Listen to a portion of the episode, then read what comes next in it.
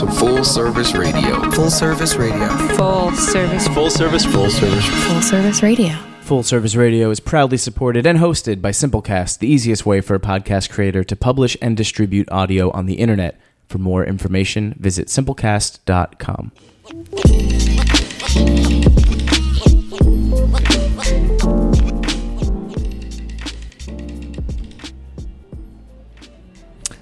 Oh, hey, sorry. Welcome to Foreign National on Full Service Radio, broadcasting live from the Line Hotel in Adams Morgan in Washington, D.C. I'm one of your hosts, Eric Bruner-Yang, here with the lovely Pixada Knack. And today we have a really amazing special guest who likes to um, fly under the radar and just does amazing things in our community, um, named uh, Mr. Raymond Wong. You can say, please say hello. Hello, everybody. Welcome to our show, Foreign National. Thank you for coming today. Uh, just a little caveat about foreign nationals. So, um, I was born in Taiwan, and I immigrated to this um, to this country when I was um, four.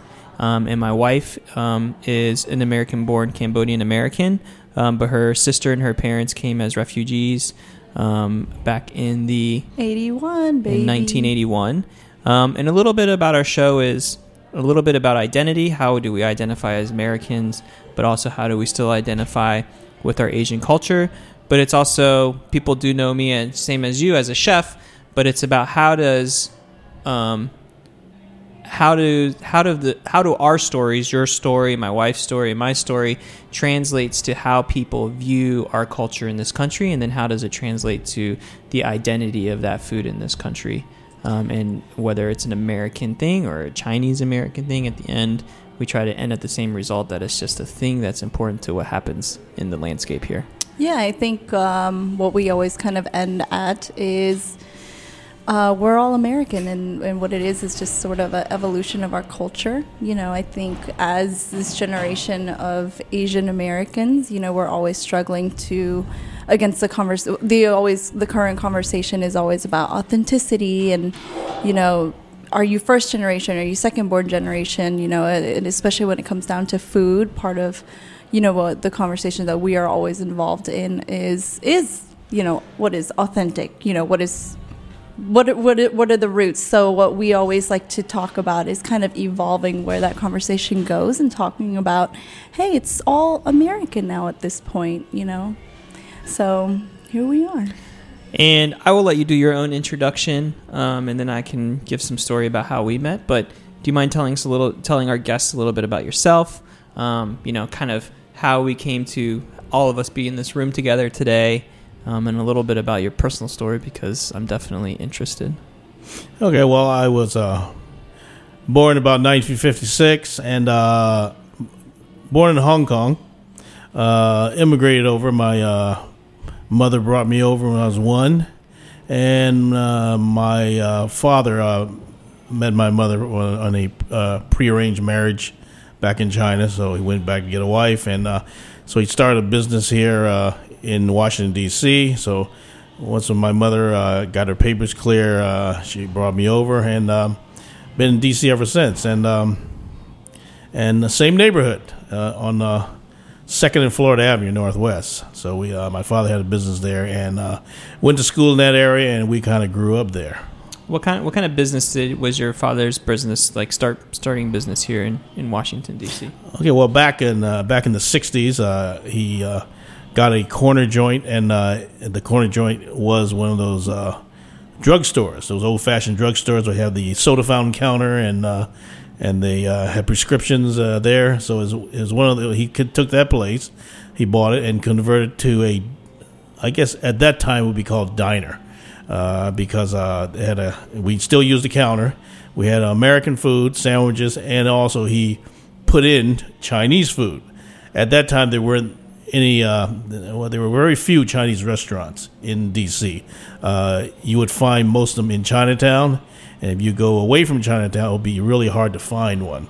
So he's one of the few Chinese restaurants uh, in D.C. at the time. And this was Second and Florida Avenue Northwest. Yep, right in the corner of Second and Florida Avenue Northwest. Is it still there? Still there. And what's that building today? Uh, as my office now. Nice. um, and um, So I opened in, I opened Toki Underground in 2011, and we opened the first week of April, and I, um, per tradition, you know, I was looking for um, Chinese dragon dancers to celebrate our opening, but to also bless the building, to ward off the evil spirits, and it was kind of you know, Toki Underground itself, the restaurant was this exploration for me as I was discovering what it meant to me to be Taiwanese American. And so I really wanted to have these Chinese da- dragon dancers um, perform and, and do the ritual work um, as a show of my understanding and commitment to what my culture was. And through a mutual friend, I was introduced here to um, Mr. Wong and um, he came and he had his um, dragon dancers perform, and, and um, so that's how we met. And um, it was probably one of the easiest bookings of my life, like three or four, te- two text messages and a phone call, and that's the way it's been for the last five years. Um, and can you tell me a little bit about your school and what you do and the work that you're doing these days? Okay, well, uh, presently we are uh, uh, in Chinatown in Gallery Place, and uh, working out of the Chinatown Cultural Community Center. So um, we uh, we teach uh, Tai Chi, Kung Fu, and uh, a dragon dance or a lion dance there, and uh, lessons are free to the public. So uh, we got that space rent free for 30 years, prov- as long as we provide a community service. So that's what we've been doing for a while. And how many years have you been doing this? Uh, I've started when I was, uh, let's see, 1970. 1970, yes. 1970 is when I started. So since 1970, you've been teaching um, martial arts and lion dance and dragon dance here in Washington D.C. Yes, uh, in the Washington, D.C. Uh, it started out in Chinatown, uh, and then uh, eventually I got my own uh, studio. Uh, and I taught in different universities, and and uh, and now we're back in Chinatown after they uh, uh, revamped the place and put in a new gallery places, which were relocated. So we're back in Chinatown now for the next, I guess, almost thirty years.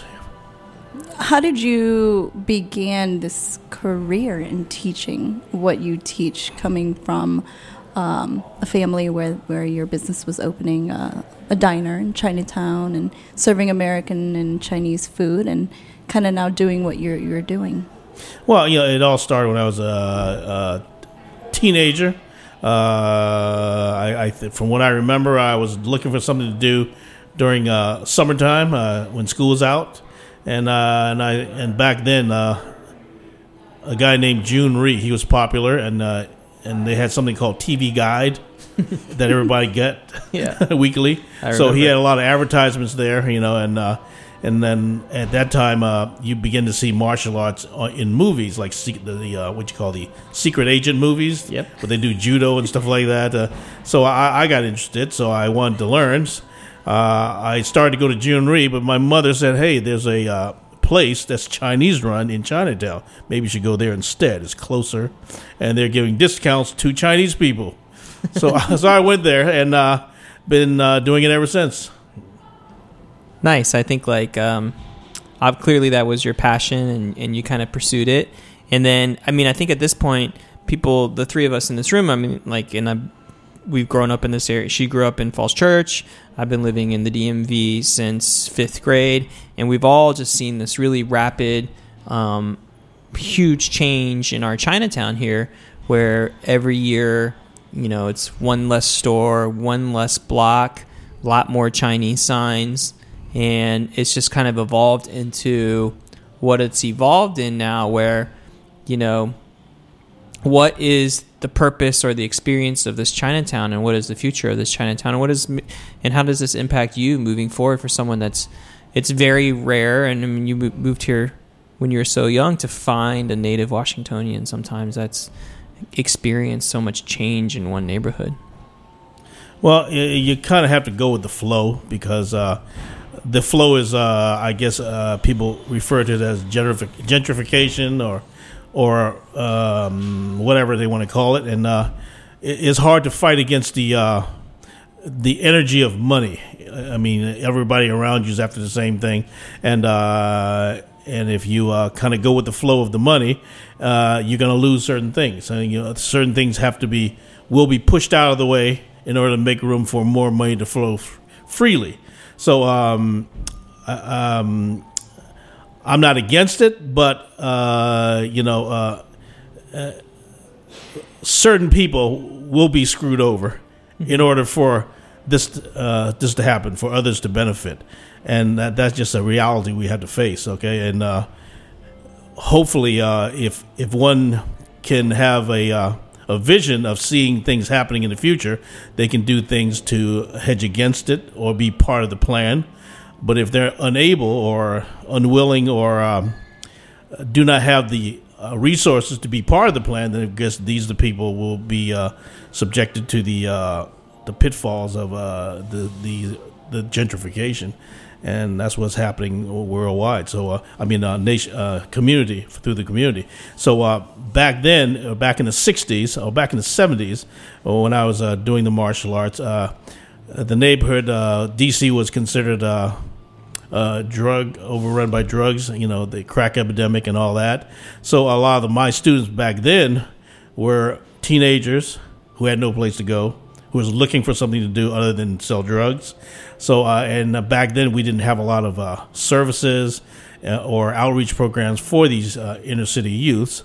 So they joined my school, and and we didn't charge because uh, these people didn't have money to pay. So, so uh, we just gave them something to do, and uh, the, and luckily the people that I have with me, they enjoyed teaching. They believed in what they were doing, so they volunteered 100 percent of their effort to keep the organization going and teach whoever wants to come to learn.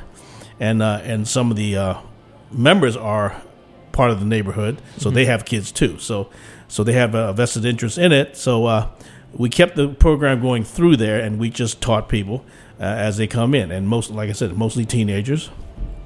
Some of them we were able to uh, give them a new uh, way to go, a way out, or a better way to live.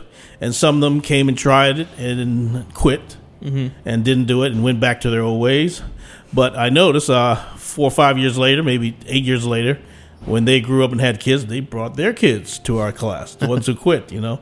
Yeah. And uh, and that went on until like uh, the millennium, uh, after the '90s, when things really start to change, and uh, we no longer had these teenagers there because they were all moved out to the suburbs into different parts of the city.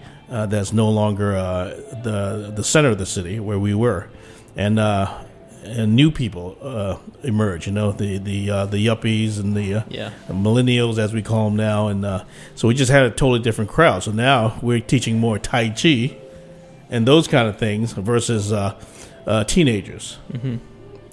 I think like one of the most interesting things, things to me was when I married my wife, who comes from uh, whose family background is Cambodian, and their their desire and the way of life to really integrate their full Cambodian culture into their lifestyle was really evident to me, not just to her family, but to a lot of the Cambodian families I met, where culture and remembering culture and participating in the things that were important to their Cambodianness um, was something of their everyday life. For me, kind of reflecting on my Chinese background and other Chinese Americans I meet, we're so busy just doing our day to day that the rituals and the experience and the stories of just being Chinese to me seems to always be kind of pushed down or easily forgotten because of kind of just I think the cultural experience of Chinese Americans here. And I think like um you know, with the lack of left, really what's left of Chinatown, and maybe just Chinese, it seems maybe Chinese Americans in general, not really knowing what to fight for or how to fight for the remnants of their culture, I think is why maybe some of this is happening. I mean, I, I- I'll say it is a little bit different. Um, I think with with Cambodians, I think if we compare a little bit of how we grew up, uh, we uh, Cambodians in the Cambodians that that I know is uh, every day our we're our Cambodianness revolves around how we work with each other, how we engage with each other. It's it's like the sense of community and communication, um, and and our everyday things that make us very Cambodian. That makes us feel really Cambodian. I, I always notice that Chinese, you know, my Chinese counterparts in school, they're very Americanized in a sense in school. It's, it's like their parents were like, "You're here to be American." We want you to take advantage of the opportunity to be an American and really assimilate. But we want you to really value our Chinese culture by putting them in whatever programs they had here in the DMV. So I, I noticed a lot of, uh, you know, any of our Chinese friends, they would go to Chinese school or, or whatever other activities that a lot of us Cambodians didn't really have access to. Um, so that was always really interesting because, you know, even your mom, Eric's mom, not your your mom, Mr. Wong, um, she, it, it, I always sense, even in, in your family, that your family is very American. But just like, for example, for a wedding, it's like, no, no, no, we Chinese got to do it this way. This is very important to Chinese people. So it's really interesting where you pick and choose um, which parts of your cultures uh, culture really comes out. You know, I, it's, it's it's really interesting that way. And this is, I think, this is why it's, I, I enjoy really kind of dissecting this a little bit because, you know, where, how, do we value one tradition or, or, or really just who we are at, the at the end of the day, or how that kind of is our perspective on who we are at the end of the day. Um, uh, by the way, how do I get my kids into your class, Mr. Oh yeah, we, yeah. Our Uh, kids, let- are, let's our kids are ready. so, uh, how young do are your uh, students here in your class? And are your classes still free? Oh yeah, they're still free, and we have uh, kids class a few times a week, and uh, we start them as young as three years old. Boom. Oh, Yeah. done. My Yeah. daughter's three. Done. So uh, what we suggest you do is bring them down into a few sessions to see how they uh, take to the surroundings, because usually uh, kids at three they like to do what they see. So uh, they see how the you know even though they have a two second attention span, uh, if they see enough of the routine, eventually they'll follow the routine. So you you kind of talked a little bit about how your programs have kind of been flexible, you know, based on the times that you, that you're in. Um, what are your classes like now? What, you know, what are the people like that come to your classes? And you know, just the, just the way that Eric was talking about how Chinatown is changing a lot. Um, where do you envision your school in the next ten years? Uh, I think we'll still be at uh, Gallery Place next ten years because uh, we we have the space for uh, well they gave us thirty years, so we got like about twenty years more. Yeah, yeah. So uh, and we'll still be there, and uh, and the class will still be free. And uh, uh, uh, speaking of the kids class, a lot of the kids that come down there, they seem to have some type of uh, attention disorder uh, from school, and uh, and they uh, and they bring them down so they we can work on that. So and uh, and a lot of the kids they have that issue, and that's why they're there. You know, not saying all of them are there for that. You know, some of them uh, bring their kids down. and Say, oh, my kid's doing kung fu at home when he's watching TV. So let's see what he can do here. So you know, it's, it's a lot of different uh, people with different reasons, and some people, some adults take class themselves. So they'll come down and take a class and bring the kid because we have the adult class and the kids class going on at the same time. And so uh, they, they it's a family thing. Yeah. Uh, I have to ask about this because um, the reason why Eric did meet you is because of the Chinese dragon dancers that um, he always requests during very important times, during restaurant openings, and you know just things that he wants to bless for good luck and and everything. And and again, I think that sort of as time has goes and generations goes, do you ever? What are your thoughts on? I guess the novelty of Chinese dragon dancers. And, You're still like one of the only Chinese cultural things that I commit to. Out of like all of the things I could commit to, it's like okay, we have a place opening, or it's Chinese New Year, or it's Cambodian New Year, and it's very important that we do this. And I think outside of that, I don't really have. yeah, Yeah. but but you know, in, in Eric's case, like he does use it because he he genuinely is just like, oh my god, it's a really important time. I really feel like I need some good vibes and some good luck. So it's he never does it in a way that he just wants to. Oh, let's throw this into the mix and people. I mean, down to the dragon dancers. I mean, there's probably. A, I mean, you can actually tell us what the term is and, and a little bit of the history of it. But everything down to the dances, to the music, to the instruments that you use represents something. Um, you know, so so when you think about, I guess, the novelty of some of these traditions, you know, I think I will, uh, in Erickson, he really does actually value um, the the good luck and the energy of, of the dragon dancers. Um, but you know, even even we actually have this thing where we're like, oh god, another Asian night market. Like, are we beyond that now at this point? Do we have to put another Chinese lantern out to to to have this idea of Asian identity?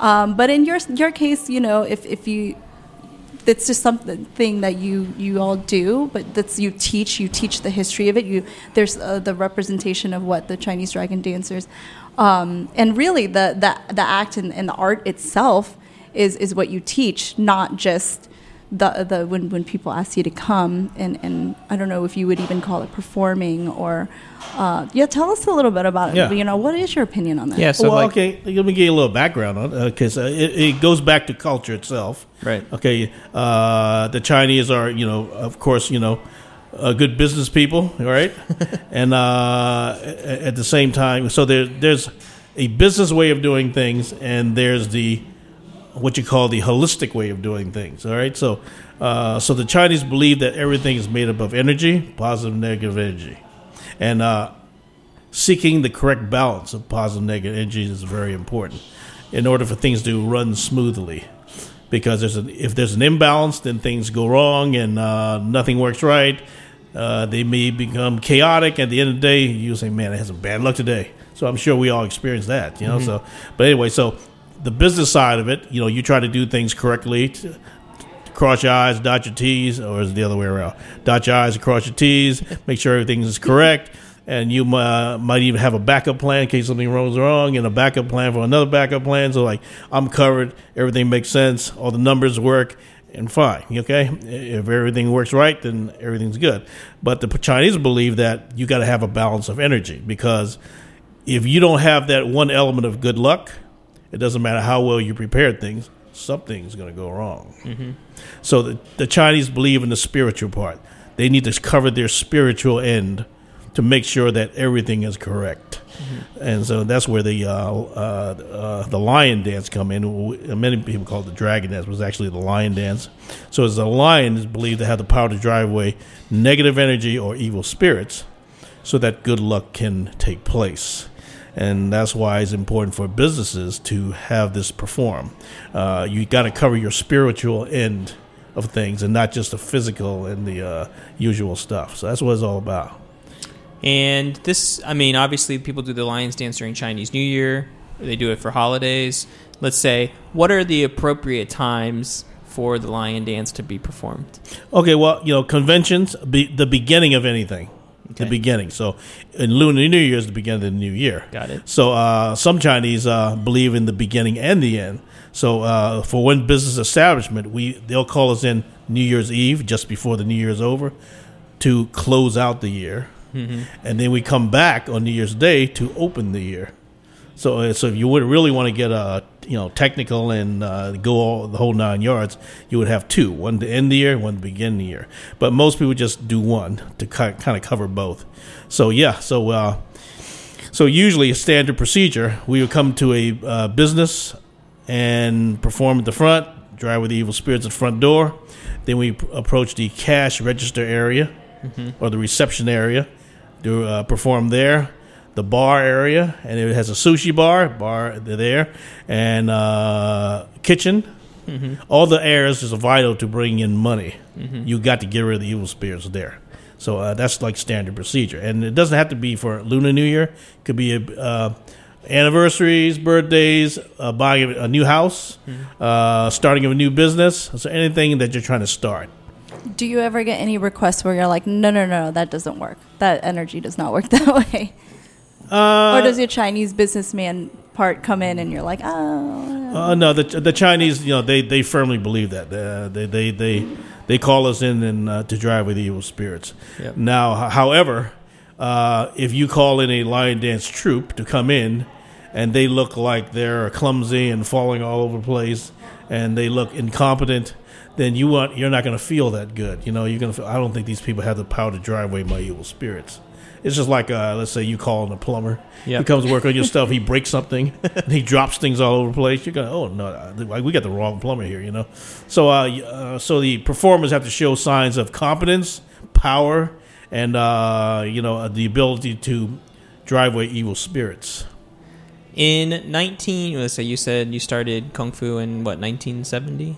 Uh, 1970, yes. Okay. How many lion dance troops do you think were here in the Washington D.C. area between you know 1970 and like say mid 90s before Chinatown really started to change? Actually, there's quite a few. Yeah. uh, but they don't last long because uh, uh, because anybody can buy a line and a drum, Mm-hmm. and uh, and they just try to get some people to try to do it. They uh, get some videos, and uh, but the problem is you have to really practice Mm-hmm. every almost every day, and uh, and the music alone is like ten years just to practice the drum. And then the line itself, it, takes a lot of time, and it's hard to find people who want to sacrifice that uh, time. And then, uh, you know, it's hard to keep a troop going because you got to keep so many people uh, practicing all the time in order to uh, do that because one show requires at least five to eight people. Mm-hmm. If you're doing one line, if you're doing two lines, then you probably need twelve to fifteen people. So, so it's hard to maintain a group. Um, in your in your in the heyday, what do you think? There was six troops, twelve troops. Uh, I mean, it, I think it's constantly the uh, the, the same, yeah. same now because once when one goes out out of business, the other one comes back, a new one comes starts So up. it's a matter of quality. Equality, that's the problem, okay? Okay. Because you qu- keep getting these new groups starting up, and they got to learn from somewhere, so they go on YouTube. Yeah, so I guess Yeah. it's not even just the quality. It's it's like how trained are they? You know, like How many of quality exist today? Uh, uh, very he's little. about to say none. except yeah, for I'm not going to say none. uh, uh, uh, very little because, uh, uh, again, uh, it, it, it, the purpose is to drive away evil spirits. Right. In order to drive away evil spirits, you had to train yourself in kung fu so that you can physically and mentally direct the flow of energy. But if you're not trained in kung fu, then y- your lion will look like a puppet show or like Hello Kitty. you know, so I, Everybody loves Hello Kitty. That yeah, but I wouldn't call her to drive away my evil spirits. Yeah. Right. um, so you know that said, so do you do you come into a space and you just kind of go with the flow, like literally, you know, the the energy that you feel? Is that how your team kind of goes with the movements, or like what what dictates the the the movements and then the act itself when you're in a space? Okay, well, it depends on uh, if it's just a standard space where there's like yours, where there's some steps, there's some uh, two sets Or of tiny doors. Toki. How did you even manage that? Yeah, how'd you get inside Toki Underground? uh, we, we yeah We made it work. we made it work. Yeah, yeah. So, well, Toki Underground. You know, we uh, uh, we start outside. We bowed three times to the front. Okay, let's clear the spirits from there. Then we go into the hallway. Line goes up those narrow steps, and it's really dark. And, uh, Trying and, to and fall. we're playing the drum as we're going up the steps. So we got to get somebody to hold it on the front end, and uh, and the one person, the drummer, has to hold it and play with one hand because it's not for two people. so uh, once we get upstairs, you got to figure out where to stand. There's no room to stand, so the line's just going about. And uh, actually, Toki is kind of easy because it's not a lot of space. yeah, in and out. So, so, so evil spirits are right there. I think the evil spirits are still there. Yeah, sometimes, right? Yeah, oh, yeah. You get new evil spirits moving in. Yeah. Uh, the thing about evil spirits, uh, when you get rid of one, a new one moves in. It's like Ghostbusters. Yeah, yeah. You, you, it's, it's maintenance. You got to keep it up. You know. I I was wondering, uh, and I was going to save this question to ask you for this show, because out of the three businesses that I've done, this is the only one where you lit firecrackers inside. I So missed the fire. and I was like, this must this place must have extra extra spirits that needed eradication. Well, there's more room, more uh, more area. Got Whereas Toki, uh, You can't lit the firecracker. light the place on fire. Yeah. Um, yeah, what would you say is like the most awkward space you've probably been in where all of you are kind of looking at each other and like, oh God, how do we pull this one off? Or, you know, any accidents falling down the stairs or anything? Uh, uh, well, you know, uh, let's see. we've done so many. Uh, um, probably the White House. You know, Wow. There's so many things we You've done the White House. yes, so many things we could not do. like firecrackers. yeah, and, uh, yeah, so many things we could not do, and uh, we just had to do things by the book, and uh, like don't go there, don't f- go that way, and you know, and uh, stay within this area here. Uh, you cannot face that way. Oh, jeez. Uh, yeah, so uh, you know, uh, Can you imagine Secret Service like, just like knocking over? yeah. yeah, and uh, yeah, yeah, and uh, and we've done a few for. Uh, some it's a few schools for some of the uh, president's children, like the Obamas, you know. So we had to uh, maintain a certain distance from. Uh, um, I think her name was Malia. Was, was Yep. yeah, Yeah. yeah. So it's, when she approached the line to pet it, we had to. Run the other direction. Uh, well, yeah, we had to uh, stand a certain way. Got it. Yeah, yeah, and we just had to be careful, you know. Don't Yeah. move too fast. Yeah, I think like for you know I I I think it's okay. And another just like fun fact on, in peak season, which is probably typically around Chinese New Year, how many businesses are you doing in one day? uh, it really depends. If it's a strip mall, it could be as many as thirty. yeah, providing they're you know Yeah, one yeah. right after the other. But if they're not strip malls, then we could do like ten. Yeah, And then during the Chinese New Year period, because you know typically, you know it's a long period of time, but people are trying to condense it in a certain day. But obviously, you're kind of booked sometimes on the key days. So maybe that period of time, how many blessings do you think you're doing? uh, it depends on how far we got to travel. Because sometimes we'll get one in Virginia, then we got to go to Baltimore, then back in D.C., and then know, and then back in Virginia again because it's a different time, a different place. So it depends on how far apart they are. You know, we try to get them kind of close, but it, it's kind of hard to do that. You know, because uh, we go on a first come first booking basis. So yeah, the the maximum I say is ten if they're in different spots. But if they're close together, we can squeeze in more. Yeah, and for for the people listening, because obviously you say you can hire the lion dancers for um, the beginnings of anything, birthdays, anniversaries, weddings, businesses, Baby shower, anyone? stuff like that. Yes. You know, the the school functions on donations, and um, you know, and you can we'll put the information up, but you know, you should definitely consider booking Mr. Wong and his troupe um, for these special events. I think for me, I always go back and forth because of Maketto. Maketto is very popular in the corporate world for businesses that are like, hey, we want an Asian night market themed party. And let's Maketto is the space to do it, and they come. They put the Chinese lanterns, and they they want the food in the Chinese to go containers. And at the same time, it's like I'm really happy that we can be that place, but I'm also like, why are we? Why is why is this such a thing? And and I think like you know, speaking to you, I think just the idea of anybody celebrating anything that's just a little bit about our culture seems to be better than it not to be celebrated at all. Yes, you know, we, we try to do what we can, but you know, of course, you know, we have to conduct business as usual to keep things going, keep the doors open, keep people employed. But you know, we we uh, you throw out the Chinese food containers. It's interesting, it's cool, in hopes that they'll inquire more, and as they inquire more, they get to learn about the other things. Exactly. It's, oh, I didn't know it was that deep. You know. Uh, Yeah. Yeah. I, I agree. You know, it's like, all right, well, let's figure out why people like this and, and what is the other option that we can provide if it's a matter of us just having this conversation about why this is, uh, you know, just for fun or not for fun or if it's appropriation or not appropriation or if you know it's it's like people if people want to be excited about it you know just like you said like that's always great that's awesome. Um, but you know where do we how do we navigate that conversation into something bigger and to evolve it and beyond Chinese lanterns and to go boxes? How many people from your generation, you know, who were living in Chinatown that were your peers and stuff that are still left here doing businesses or or anything like that?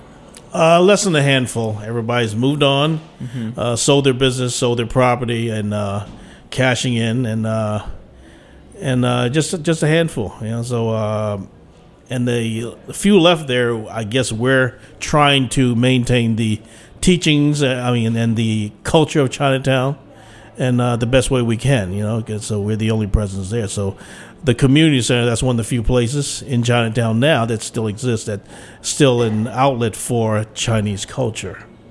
And uh, Tony Chen, he's been out, down there.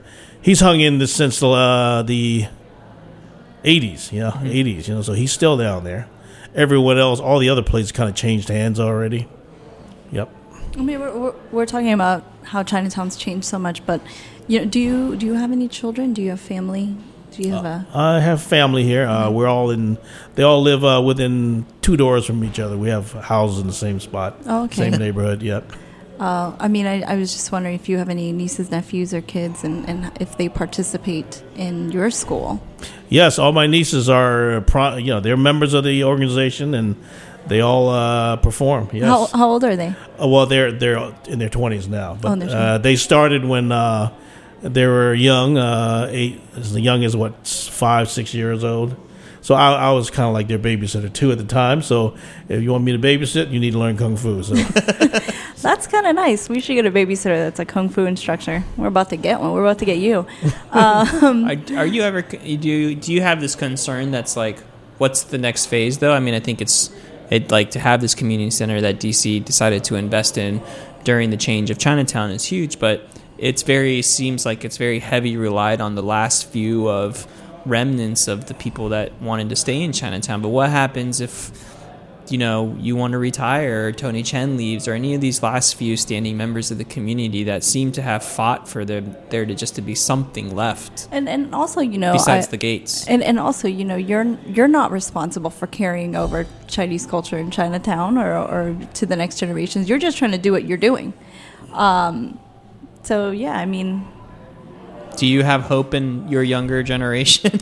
yes, I have no choice but to have hope in them, and uh, and hopefully uh, things will get carried over, and uh, others will continue, and uh, and and hoping to keep the interest of other people wanting to learn and inquire about Chinese culture, and uh, we just have to bring interest to it. That's all.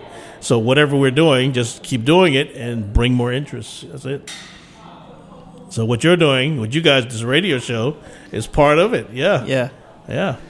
Well, I mean, I think like I super appreciate um, that there's something like that that exists in this community that was easy to reach. You know, like I just I don't speak Mandarin, and if I do try, it's pretty poor. it's Yeah. okay. You always know how to order food when we're in Taiwan. That's always good. I can order food when we're in Taiwan, yeah. but you know, like like I said, this was one thing that was important to me out of all of the cultural things I could do that I end up not doing. That it was nice to have. It was actually not nice, just nice, but amazing to have access to something like this, and then also for other people to know that are interested in Chinese culture that everyone has access to this, and you've kind of carried this torch on over the last few decades and you people can go to the Chinatown parade and see these lion dances and say, "Oh, I can I can I can experience this on my own without it without this barrier of like it's only for Asian people or Chinese people and I can't experience it for myself." Yes, yes, and uh, yeah, like you said, you know, we we gotta uh, throughout what's novelty, uh, give, uh, give them their novelty, and hope the novelty will reel them in in for more. Yeah, Pa- Pass out a informational flyer while you're doing the Yeah. dances. Like, oh, here. So Just a little out of more. out of pure coincidence, I think it's pretty amazing that your background and your introduction to this co- into this country is that your father had this diner because a part of the show is about food and we you know we like to always wrap up this show about a little bit about food and um, we we, sneak the food in there somehow. We always sneak it in at the end somehow we forget that sometimes it's food related, sometimes it's not. But I think like Lou's, well, we had a guest, and his father had one of the first Vietnamese restaurants here in Washington D.C. Adriel's family had a food restaurant background, and all of these people, just by happenstance, based on something amazing that they're doing today for their community, all of these, um, all of our guests. All had this similar story of this um, food experience being a big part of their upbringing, and um, so obviously you, you said your dad had this dine this uh, this corner, corner store, store. that turned into a bit of a diner slash deli and serving American food and some Chinese food. What was Chinese food in 1960? Chinese American food in 1960. Well, Chinese. Well, the American food was American food, Right. And the Chinese food uh, uh, was fried rice, uh, chop suey, Yeah. uh, something called yak, yakame, Yep. and uh, maybe some sweet and sour chicken, and uh, shrimp with lobster sauce, egg foo young, and the egg rolls, of course, and uh, and that's basically the Chinese food. Uh, anything beyond and pepper steak, Okay. anything beyond that they wouldn't know, and that's what pretty much was sold to the Americans who would look for Chinese food because if we give them something like uh, uh, stir fried abalone with bitter melon, uh, they wouldn't know what to do with it. Right. so, uh, so it had to be something they're familiar with, Right. and they can like, oh, well, this is beef, oh, this is a pepper, or this is tomato, you know, and this is rice, you know. So it had to be something like that, and um, and everything had a lot of gravy Yeah. Because Americans like gravy. Americans love sauce. Uh, gravy actually just means sauce, right? I'm just I Yes, just want to gravy clarify. is I don't sauce. know. Okay. Yeah, yeah. So uh, that's how the Chinese food was back then, and everything was in bigger chunks. Uh, they like big chunks, and uh, and uh, you know, like I said, a lot of sauce. They put a lot of soy sauce on it. So it depends on who your customer base is. So we were in a black neighborhood, so a lot of soy sauce, and not the Chinese soy sauce, but the American soy sauce. That's really dark and salty, and you don't really taste that much soybean. Uh, it's more like the color they Also, Every- those yeah. packets don't have a lot of soy sauce in it. It kind of annoys me when you open it. You need like five of them. Yeah, yeah. It's, it's just like liquid salt. You're just Yeah. like, where's the actual soy sauce coming Yeah. out of these? And I think, uh, and then also you said yakman, which I think is great because that's kind of a throwback early Chinese American dish that doesn't really exist anymore. well, uh, the, the- I can get you the history behind that because uh, it may get lost. It started in Norfolk, Virginia, Archiving. Yep. because Norfolk, Virginia had a, a huge military base. Yep. And uh, the the few Chinese restaurants that were there at the time, well, they're uh, what they, they're open, uh, they're they're operated by uh, the Wong family, which is part of my father's family. So uh, uh, they had these noodles there, and uh, the reason the reason why they call it yakame is because uh, uh, when they order because that was the cheapest thing on the menu. It's just a, noodles with broth and some garnish with onions and maybe a few slices of meat. And uh, they would order something cheap. Uh, give, uh, give me those noodles. So that the the waiter would yell back to the kitchen, "Yakamen." Uh, Ya means one Yeah. and men, you know, a noodle, Yeah, right? yeah. So they're yelling back to the kitchen. So all the uh, uh, the sailors give me one, give me one of those yakamins. so they begin to call it yakamin. Yeah. It means one noodle. Man, yeah. If we could dissect every Chinese American dish and how it started. Well, Yakiman, It's- it's everything he exactly- said there was chop suey is American, right? And then, which, Yeah. and then um, Yakiman is American. I swear Egg Foo Young is American. is that correct? Uh, yeah, yeah. It started with egg omelet. You know, Yeah. they just started with deep fried. Yeah. Same thing. You know, and the chop suey, uh, chop suey, uh, dap suey. Uh, in Cantonese, dap suey. That means uh, bits and pieces. Mm-hmm. So what they did was they take the bits and pieces of vegetable, throw them all together, stir fry them, chop suey. yeah. have you have you seen that um, uh, Netflix doc? I don't, maybe it's not Netflix, Search for but it's actually just a it documentary. I don't even think searching it's on for General Tso's. Oh yeah, yeah. Yeah, and like just that. Yeah, it's an amazing story. the McDonald's. Where do you Chicken- think? Do you think McDonald's it's chicken nuggets. Taiwan? Do you think it's mainland? Do you think it's New York City? What's your belief on the General Tso's You know, origin? you know, I I don't know. See, the General Tso's chicken did not come in until the, the late 80s. Mm-hmm. Uh, because before that, there was no General Tso. Uh, because before that, it was Hong Kong style cooking. Mm-hmm. That's because all the the Chinese immigrated from Hong Kong. Mm-hmm. Because there was no open border, no uh, uh, uh, Open- traveling from uh, mainland. right. So you didn't get the Fukienese, you didn't get the Shanghai, you didn't get uh, any of the uh, northern Chinese. You just got the Chinese through Hong Kong, and that's the Cantonese dishes. So uh, that that's where the uh, it came in. So later on, when they opened the borders, then you started to get things like General Tso's chicken, Kung Pao, uh, from the other parts of China. What was the day that your dad walked in the kitchen and goes, what the hell is this General Tso's chicken everyone keeps talking about? And then, like, when does that get put on the menu? How does that evolve? Um, well, the customers have to evolve to it first, Right.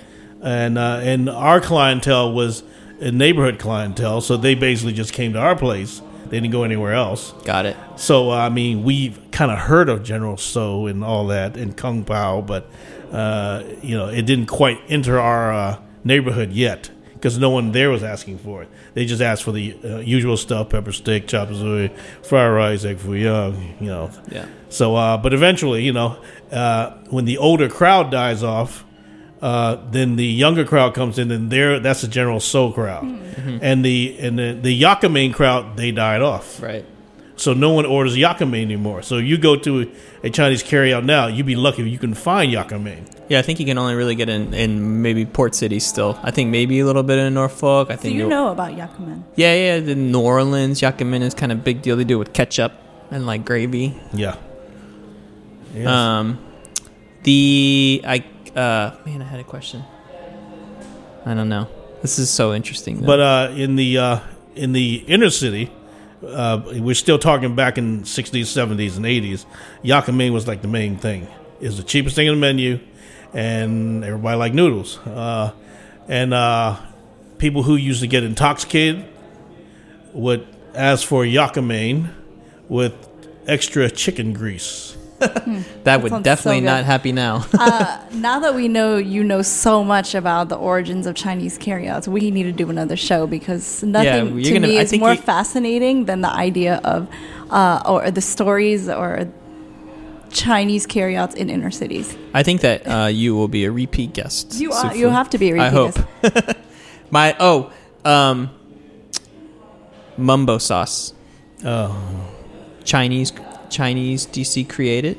not created by Chinese. Uh, I think it was okay. Well, uh, everybody's who had been in the uh, carry-out business had some sort of mumbo sauce, but it wasn't mumbo sauce. It was from something else that they ran out of. okay, so uh, again, back in the '60s, '70s. Okay. Yep. Okay. Uh, well, let's look at DC. Okay. Wings and things. Yep. It used to be a popular location on 7th and Florida Avenue. 24 hours. You go in there. Uh, people laid out on the floor sleeping, uh, OVD, OD'd on drugs. Uh, you know, just a lot, just a lot of things going on in there. Uh, so, uh, uh, but you know, I'm sure you ran a restaurant at that time. You had to make your own barbecue sauce or whatever. Okay, because back then, Sundays everything was closed. It's not like now where everything's open. Sundays everything was closed. So you did not get your supply during the week, and you ran out of something. You're you're you're pretty much screwed, or you got to make something. So uh, it's about barbecue sauce, open pit. That's the sauce that everybody put on their chicken wings. All right. So uh, what happened was uh, uh, it happened on a Sunday. They were open, you know, 24 hours. So they they had to find some sauce. They were running out. We're not going to last till Monday. Let's put some water in it, uh, but that's going to taste too watery. uh let's add some ketchup to build it back up, uh, but this doesn't have flavor. Let's shake some hot sauce in it. Okay, uh, we're getting there. it's missing something. Oh, sugar. Okay, um, not quite. Throw some vinegar in there. Okay, we're getting closer, closer, but it's missing one thing. Uh, squirt a little mustard in there. It's a bit. Uh, squirt. Uh, we're getting there. We're getting there. What else y'all got back there?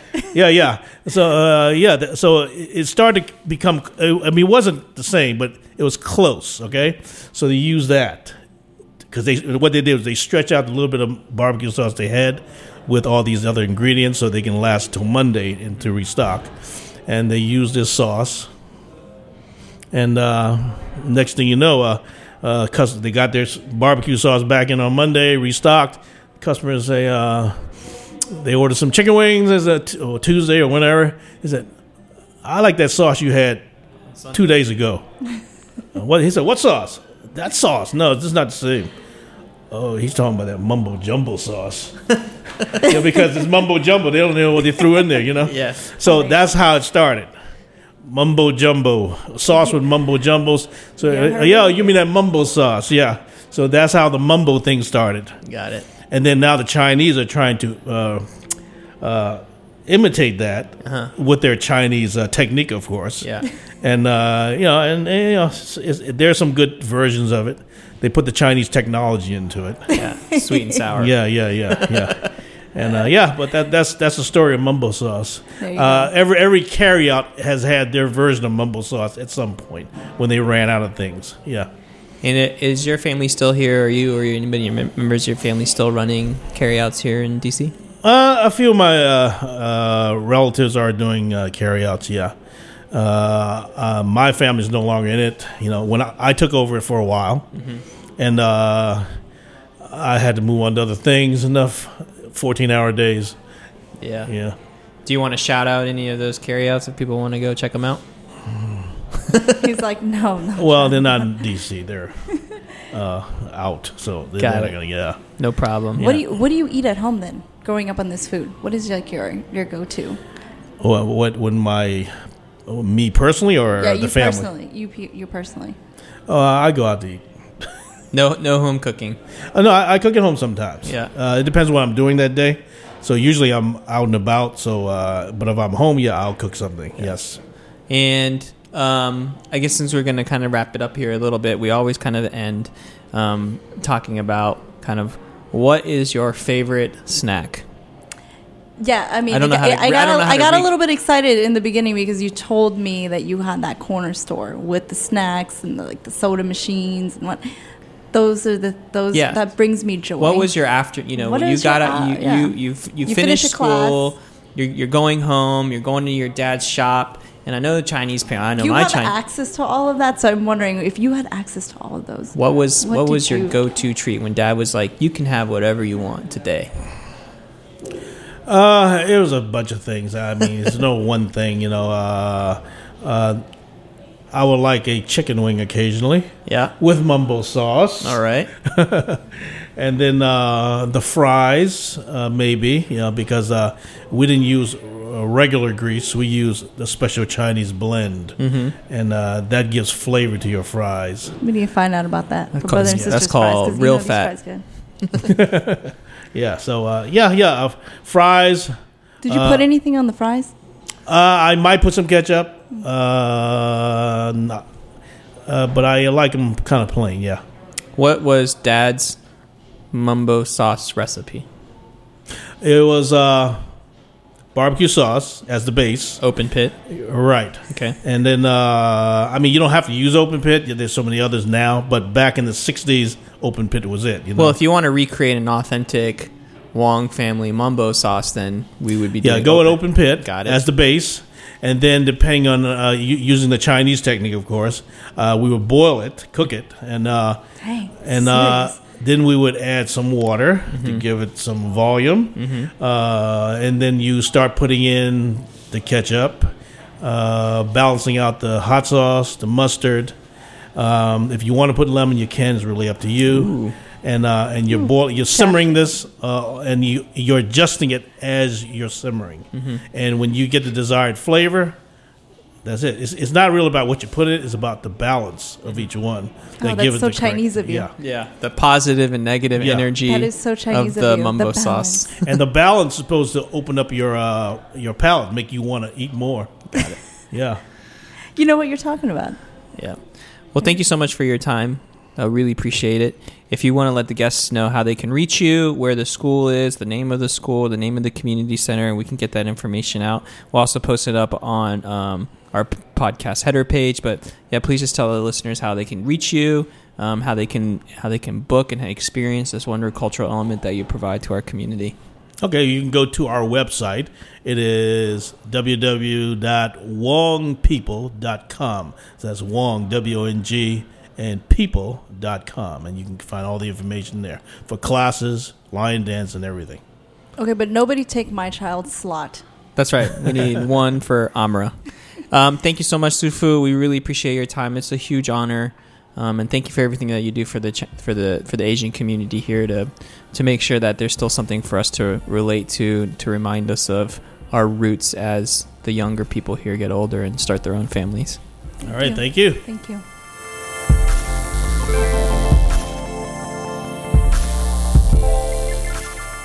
Thanks for listening to this program on Full Service Radio, broadcasting and recording from the Line Hotel in Adams Morgan, Washington, D.C. Full Service Radio programming can be accessed live and archived on fullserviceradio.org. Our talk programming is available on most podcast apps like iTunes and Stitcher, and our DJ sets are available on mixcloud.com slash fullserviceradio. Full Service Radio features over 30 weekly shows and over 50 local hosts covering every topic imaginable. If you want to be a guest or get involved, email us at info at fullserviceradio.org. Follow us on Twitter at FullServiceRDO, on Instagram and Facebook at Full Service Radio. Thanks for listening.